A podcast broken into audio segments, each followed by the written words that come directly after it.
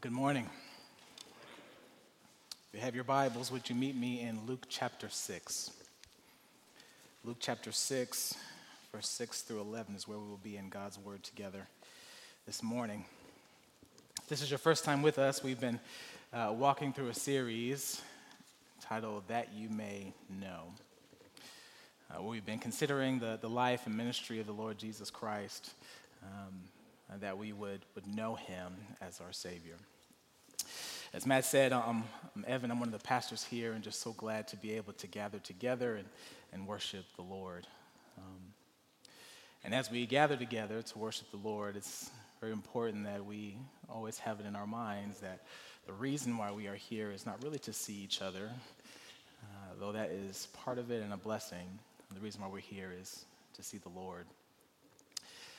And our passage for this morning uh, is an interesting passage uh, because we're, we're seeing in this passage an interaction between Jesus and uh, Pharisees and scribes, uh, the religious leaders of the day. Um, and it's, it's interesting because the Pharisees are a bit of a cautionary tale in this season where we're considering what it means to know Jesus. If there was anyone that should know who Jesus is, it should be these, these scholars and men who dedicated their lives to the study of God's Word. Uh, but what we will see in this passage is that uh, knowing about God and knowing God are critically different things. So, if you're able, I want to invite you to stand as we read Luke chapter 6, verses 6 through 11. Hear now the word of the Lord. It says, On another Sabbath, he entered the synagogue and was teaching. And a man was there whose right hand was withered. And the scribes and the Pharisees watched him to see whether he would heal on the Sabbath so that they might find a reason to accuse him. But Jesus knew their thoughts. And he said to the man with the withered hand, Come and stand here. And he rose and stood there. And Jesus said to them, I ask you, is it lawful on the Sabbath to do good or to do harm? To save life or to destroy it? And after looking around at them all, he said to him, Stretch out your hand. And he did so, and his hand was restored. But they were filled with fury and discussed with one another what they might do to Jesus. This is the word of the Lord. Thanks be to God. Let's pray.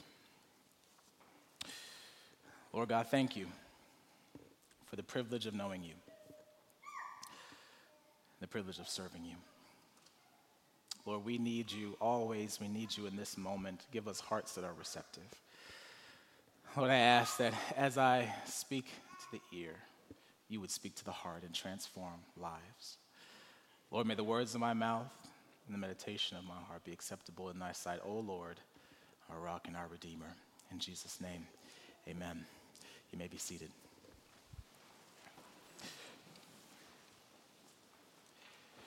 A few years ago, came across an article of an interview of a man and his dance team. Mark Smith was talking about his dance troupe and how they did all kinds of genres in their team, ranging from ballet to hip hop. And they would sell out shows across the UK. And what was interesting about this interview is that Mark Smith was detailing how this dance team gathered and planned their performance, but every single person on the team is deaf. That's right, not a single person in this dance ensemble can hear a thing. Now, if you're like me, a natural question arises. If they cannot hear, how do they dance to the music? It's a good question. And certainly that is something that came up in the midst of the interview. And Mark Smith explained to the interviewer how it is that they are able to do this sold out dance performance, and every single team member is deaf. He says, when they go to the dance floor, every single dancer is barefoot. They go to the floor and they feel the vibrations of the music in the floor. And so they use the vibrations to stay in step with the music. And if there's ever a moment when they feel like they're getting out of step with the music. They'll, they'll run back to the piano or, or the stereo. You know, they'll put their bodies real close and just feel the vibration of the music and let it seep down into their bodies to feel. And they run back to the dance floor and they, they do their dance routine. And if they feel like they're getting out of step with each other or with the music, they'll, they'll run back again to the piano or the stereo and they'll just hug the, the music and allow it to get down into their bodies so that they can stay in step with the music in a world that might call what they have a handicap, Mark Smith and this dance ensemble have figured out how to stay in step with the music. Sometimes we all need help staying in step with the music. In this life, we struggle to hear the gospel. Sin has thrown us off. Sin has deafened us. Sin has made us so that we are not actually able to stay in step in our own strength. But yet, in the Lord's grace and His love, He continues to call us back in. He continues to invite us to hear, and He continues to play while we grow in getting the song into our heart. And what I love about the Word of God is that we see in the Word of God example after example of, of people that keep falling short, keep falling out of step with the gospel, and yet the Lord never gives up on us. But the question is will we choose to dance to His song? Or will we go our own way, do our own thing, figure it out for ourselves? In our story for this morning, we see Jesus interacting a few different folks. Some among them are the Pharisees and scribes. There was no more frustrating an opponent to Jesus and his ministry than the Pharisees. That they come on the scene in, in chapter 5 and immediately they are antagonistic to Jesus. And I remember I, I, would always be frustrated when I would see the Pharisees. And, and, and, and the longer I, I live, though, uh, the, the longer I know Jesus, the longer I do ministry, uh, the more I actually resonate with the Pharisees. I mean, it might sound strange, right? Because when, when, you, when you read the Bible, you don't actually know a whole lot about the Pharisees, right? The, uh, the Old Testament does not have them. And then when the New Testament comes, they, they come on the scene and immediately are against Jesus, which is a big no no to the story, right? And so you, you, you don't like the Pharisees. You don't want to be the Pharisees. You're never going to hear a sermon about how you should follow the example of the Pharisees. But then I learned some of the background of the Pharisees. That the Pharisees were a group that, that formed as resistance to the constant pressure of the world around them to bend to anti biblical or anti law ideologies through idolatry and blasphemy that the Jewish people were constantly feeling pressure and oppression to follow the gods of this world, and the Pharisees, the, the separate ones, that's what Pharisee means, they, they rose up to say, This is what it means to be faithful to the scriptures, and we will remain, even in the midst of constant pressure, to bow down to idols, to bow down to oppression, to bow down to all these things that are going on around us.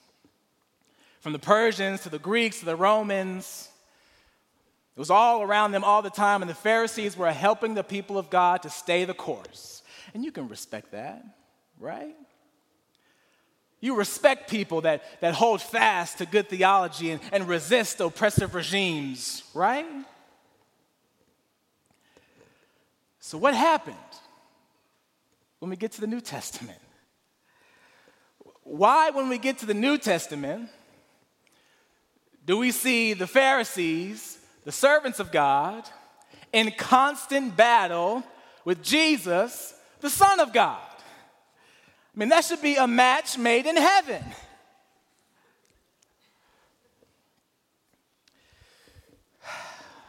The issue was that the Pharisees misunderstood the nature of the heart.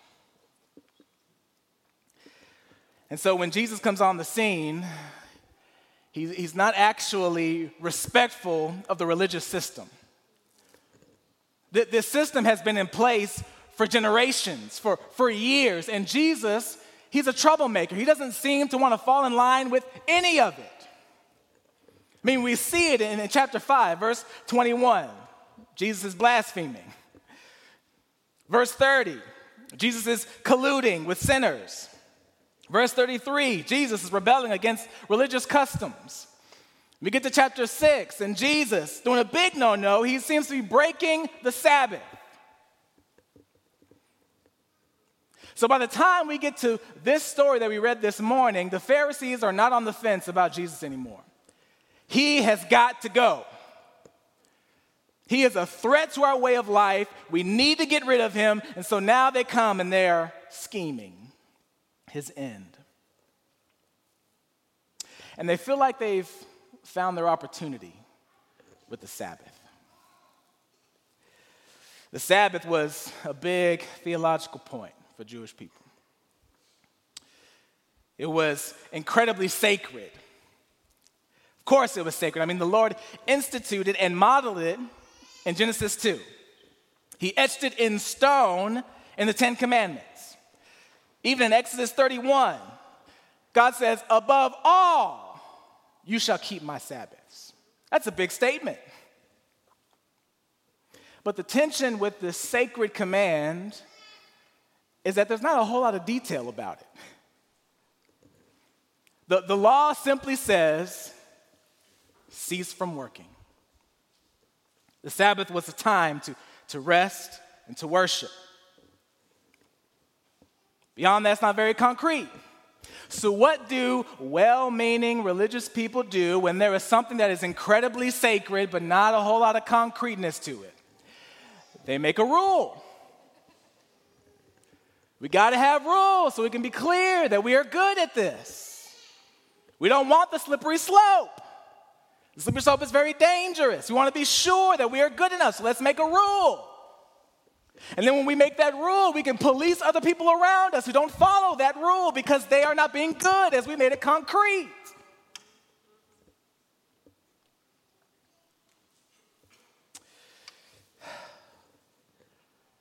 So the mantra becomes do better. Do better. Do better. Follow the rules. And here are the points for it.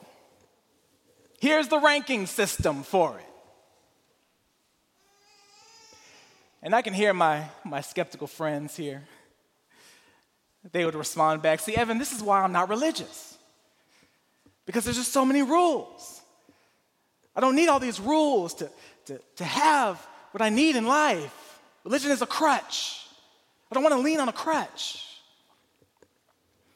To which I would say, you might find that you have more in common with these religious Pharisees than you think. Because these Pharisees, in, in a desire to feel good enough, they started leaning on some self constructed rules of goodness. So, what props them up are these rules. So, what props you up and convinces you that you're good enough? What props you up? What do you lean on when you feel weak? Your positive thinking? Your self determination? Your degrees? your age and stage in life? What do you lean on to get this sense of I am good? And how do you know that it's better? You know, what, has been interesting about this season that you know, researchers are saying that in 2021, actually mental, mental illness and mental health is actually struggling even more than in 2020. Which is wild to think about if you think, because 2020 was a mess.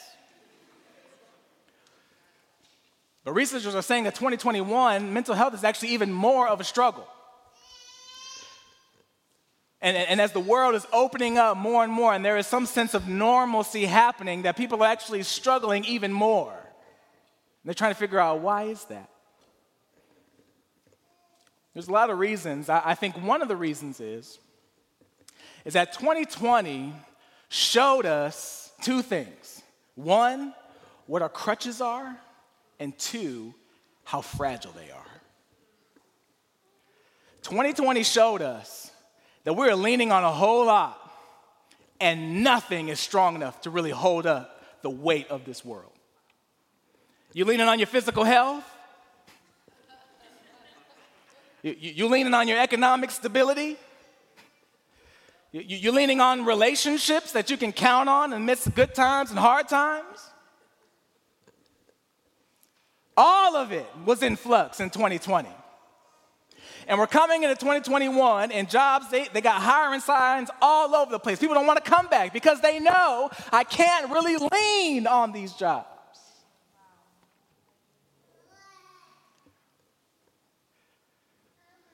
But there is one who can handle the weight of this world. There is one that when we lean on him, all striving can cease. But the Pharisees would rather lean on their own self constructed rules to feel good about themselves. I wonder if you can relate to that. And then Jesus comes, and he's a rule breaker. Jesus comes and he's providing some context on top of these rules that the Pharisees have. These Pharisees are, they, they, they had it figured out. Rule after rule after rule. For the Sabbath, they made about 40 rules and governed all kinds of things. How they, they addressed how many steps you can take. They, they talked about uh, how heavy something can be that you can pick up. Restrictions on eating, restrictions on bathing. Rule after rule, thinking that they were going to rule out sin. But rules don't actually cure sin. They restrict it, they restrain it, but they don't actually cure it. It reminds me of a story that I heard from Dr. Tony Evans. He shares the story of a man that went to the doctor as he was feeling pain all over his body. And he goes to the doctor and says, Doctor, doctor, please help me. I'm feeling pain from the top of my head to, to the tips of my toes. Please help me. There's pain everywhere. The doctor looks at him and says, Okay, well, show me what you're talking about. So he, so he touches his head and says, Ooh. And he, and he touches his chest, says, Ah. And he bends down, touches his leg, and he cringes, and tears start welling up in his eyes, and he tries to bend over and he almost topples over in pain as he touches his toes. And the doctor shakes his head and looks at him and says, You knucklehead, you have a dislocated finger.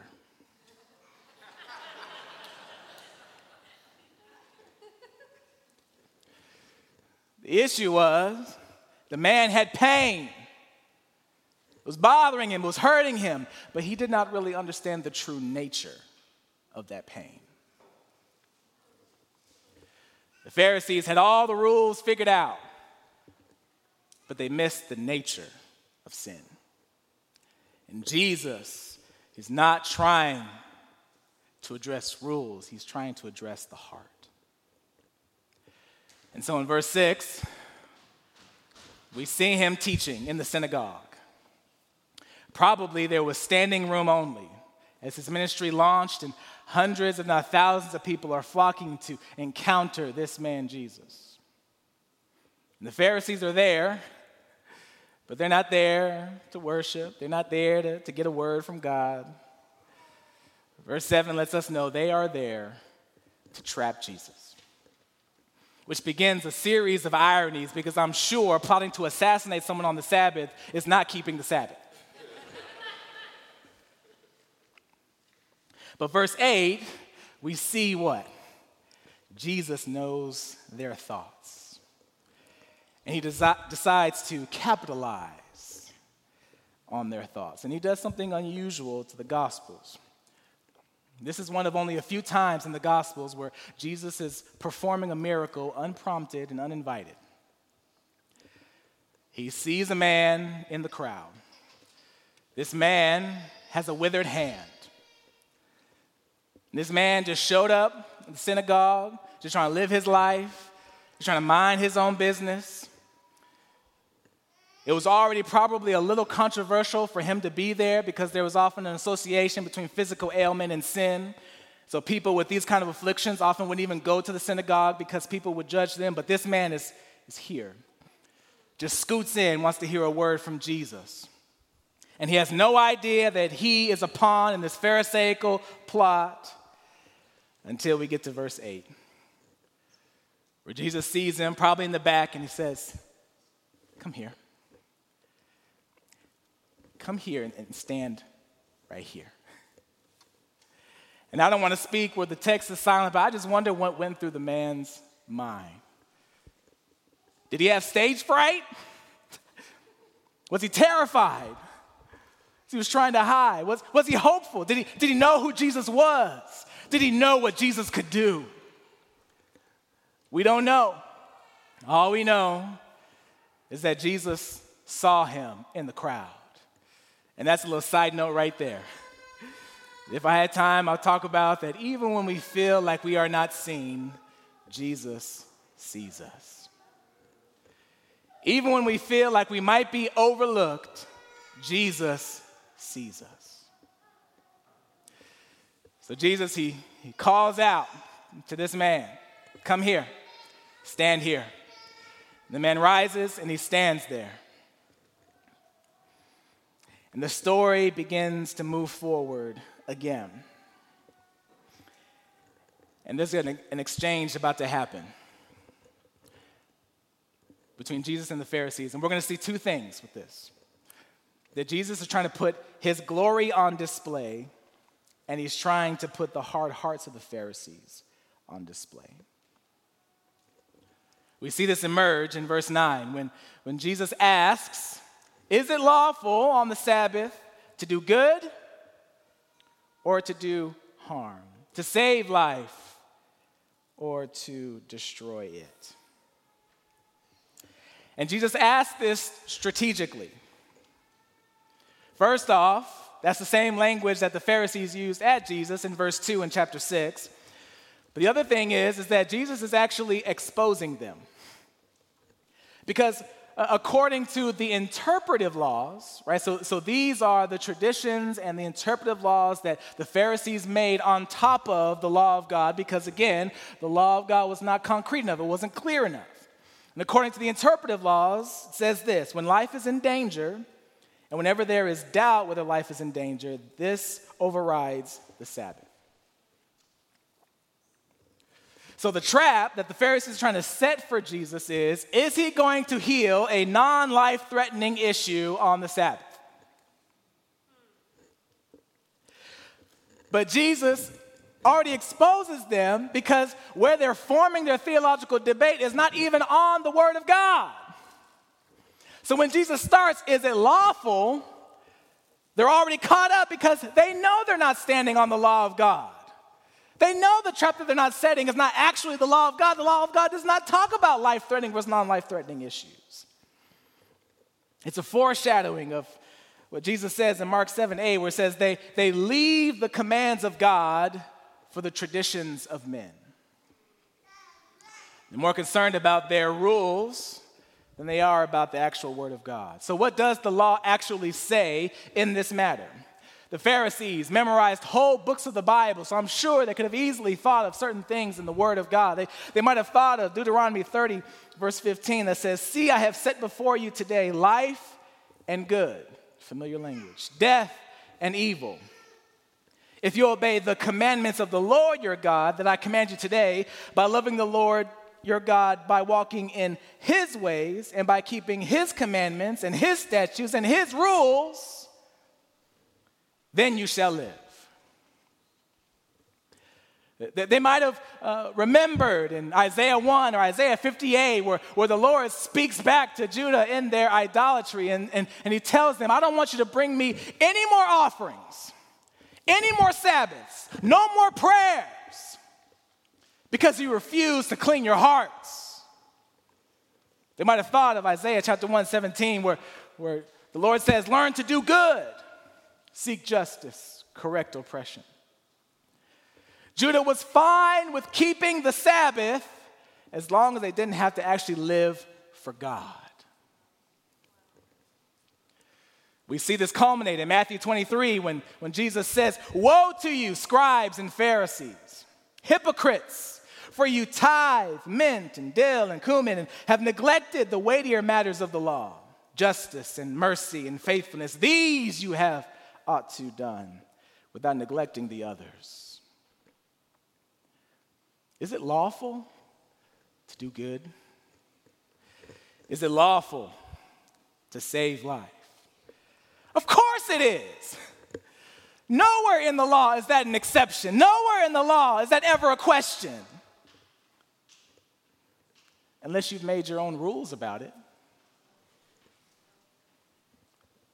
And what's really ironic here is, is that there's no actually interpretive law about miraculous healings, because nobody could do it.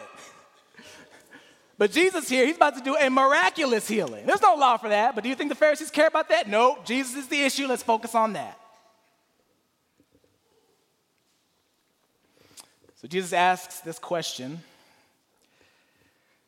And we see in verse 10, there's a parallel story in Mark chapter 3 about the nature of this, that Jesus is, is looking around at all of them, but it's not just that he's looking around at all of them, he's actually seeing their silence because he knows how off the step of the gospel they are. And when he's looking around in the parallel, Mark chapter 3, it doesn't say he's just looking around, it says that he is grieved and angry at the hard hearts of the Pharisees. The Pharisees refuse to repent. They refuse to surrender to what Jesus is saying. They don't want to soften their hearts. They would rather this man continue suffering. They would rather think about this man as a theological issue to fight about than a neighbor to love.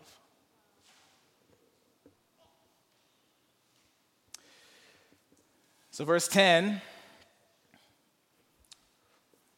we see something in his anger and grief, our hard hearts that often arise in his troublemaking. And this is very sobering for me as a religious leader. Because I can often take for granted that I've studied. That means I know God. But I'm always wrestling with self reliant, self constructed rules. I was confronted by this in seminary when uh, I was going through the rigors of all these different things. The, the hard class for me was Hebrew. Now, Greek was hard, but Hebrew was on a whole nother level for me. I don't know why. I just could not understand these dots and squiggles in Hebrew. And so I was studying and preparing for these exams, and I just couldn't get it. And I was working hard, staying up all night. And I got to a point where I was just done. I was spent. So I went to bed. Uh, the next day, I rose for the exam, and I was going to study some more, do a little last minute cramming. Y'all know. Uh, but instead, I decided to go to chapel.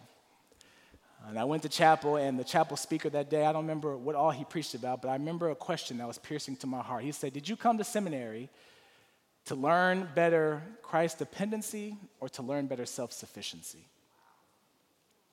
Did you come to seminary to learn better Christ dependency or to learn better self sufficiency? And that question pierced me to my soul. Because here I was at this institution of learning about God, learning the things of God, learning to worship God. And here I was in my own efforts trying to figure it out, doing things my own way. But similarly, did you come to church to learn better Christ dependency or to learn better self sufficiency? We underestimate how grievous and angering this is to the Lord. We underestimate it because where rules say, do better, do better, do better, the gospel says, it is done. Dance to that. So, verse 10, we got to wrap up here. We see something very interesting. The story concludes in verse 11, but before we get there in verse 10, we see this miracle. And, it, and it's just so funny to me. Just, did you see the little detail in verse 10? He, he says to the man, Stretch out your hand. Somebody missed it. The, the, Pharisees are there because they're trying to get Jesus caught up in what is he going to do on the Sabbath. And he doesn't actually do anything. He tells the man, Stretch out your hand. And when he stretches out his hand, then he is healed. And so Jesus is still dancing with their rules. You don't want me to do anything? Fine. Hey, bruh, lift up your hand.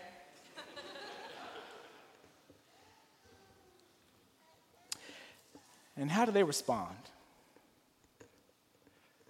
Are they excited that Jesus abided by their rules? Are they excited that this man was healed? Are they excited that they can continue in worship? No. Verse 11 says they're furious. They're in a rage that this man is healed. How dare you? In the parallel story in Mark chapter 3, it says they immediately went out to plan how to destroy Jesus, which again, planning to destroy someone on the Sabbath is not keeping the Sabbath. But it's here that we see what they really care about. They don't actually even care about their rules. What they're really caring about. Why are you so angry? Why are you so flustered by Jesus? Because Jesus is trying to take control. I'll make any rule if it means that I stay in control. And Jesus, he's trying to take control. And the Pharisees don't like that. And so we see the seed of what is going to culminate at the end of the gospel.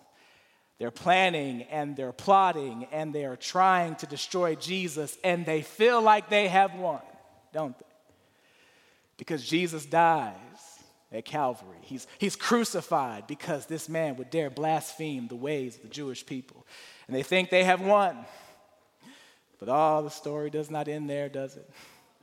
Because he actually stands in victory, raised on the third day. And as he stands in victory, since curse has lost its grip on me, thank you, Jesus, that you don't abide by my rules. You saved my soul by breaking them.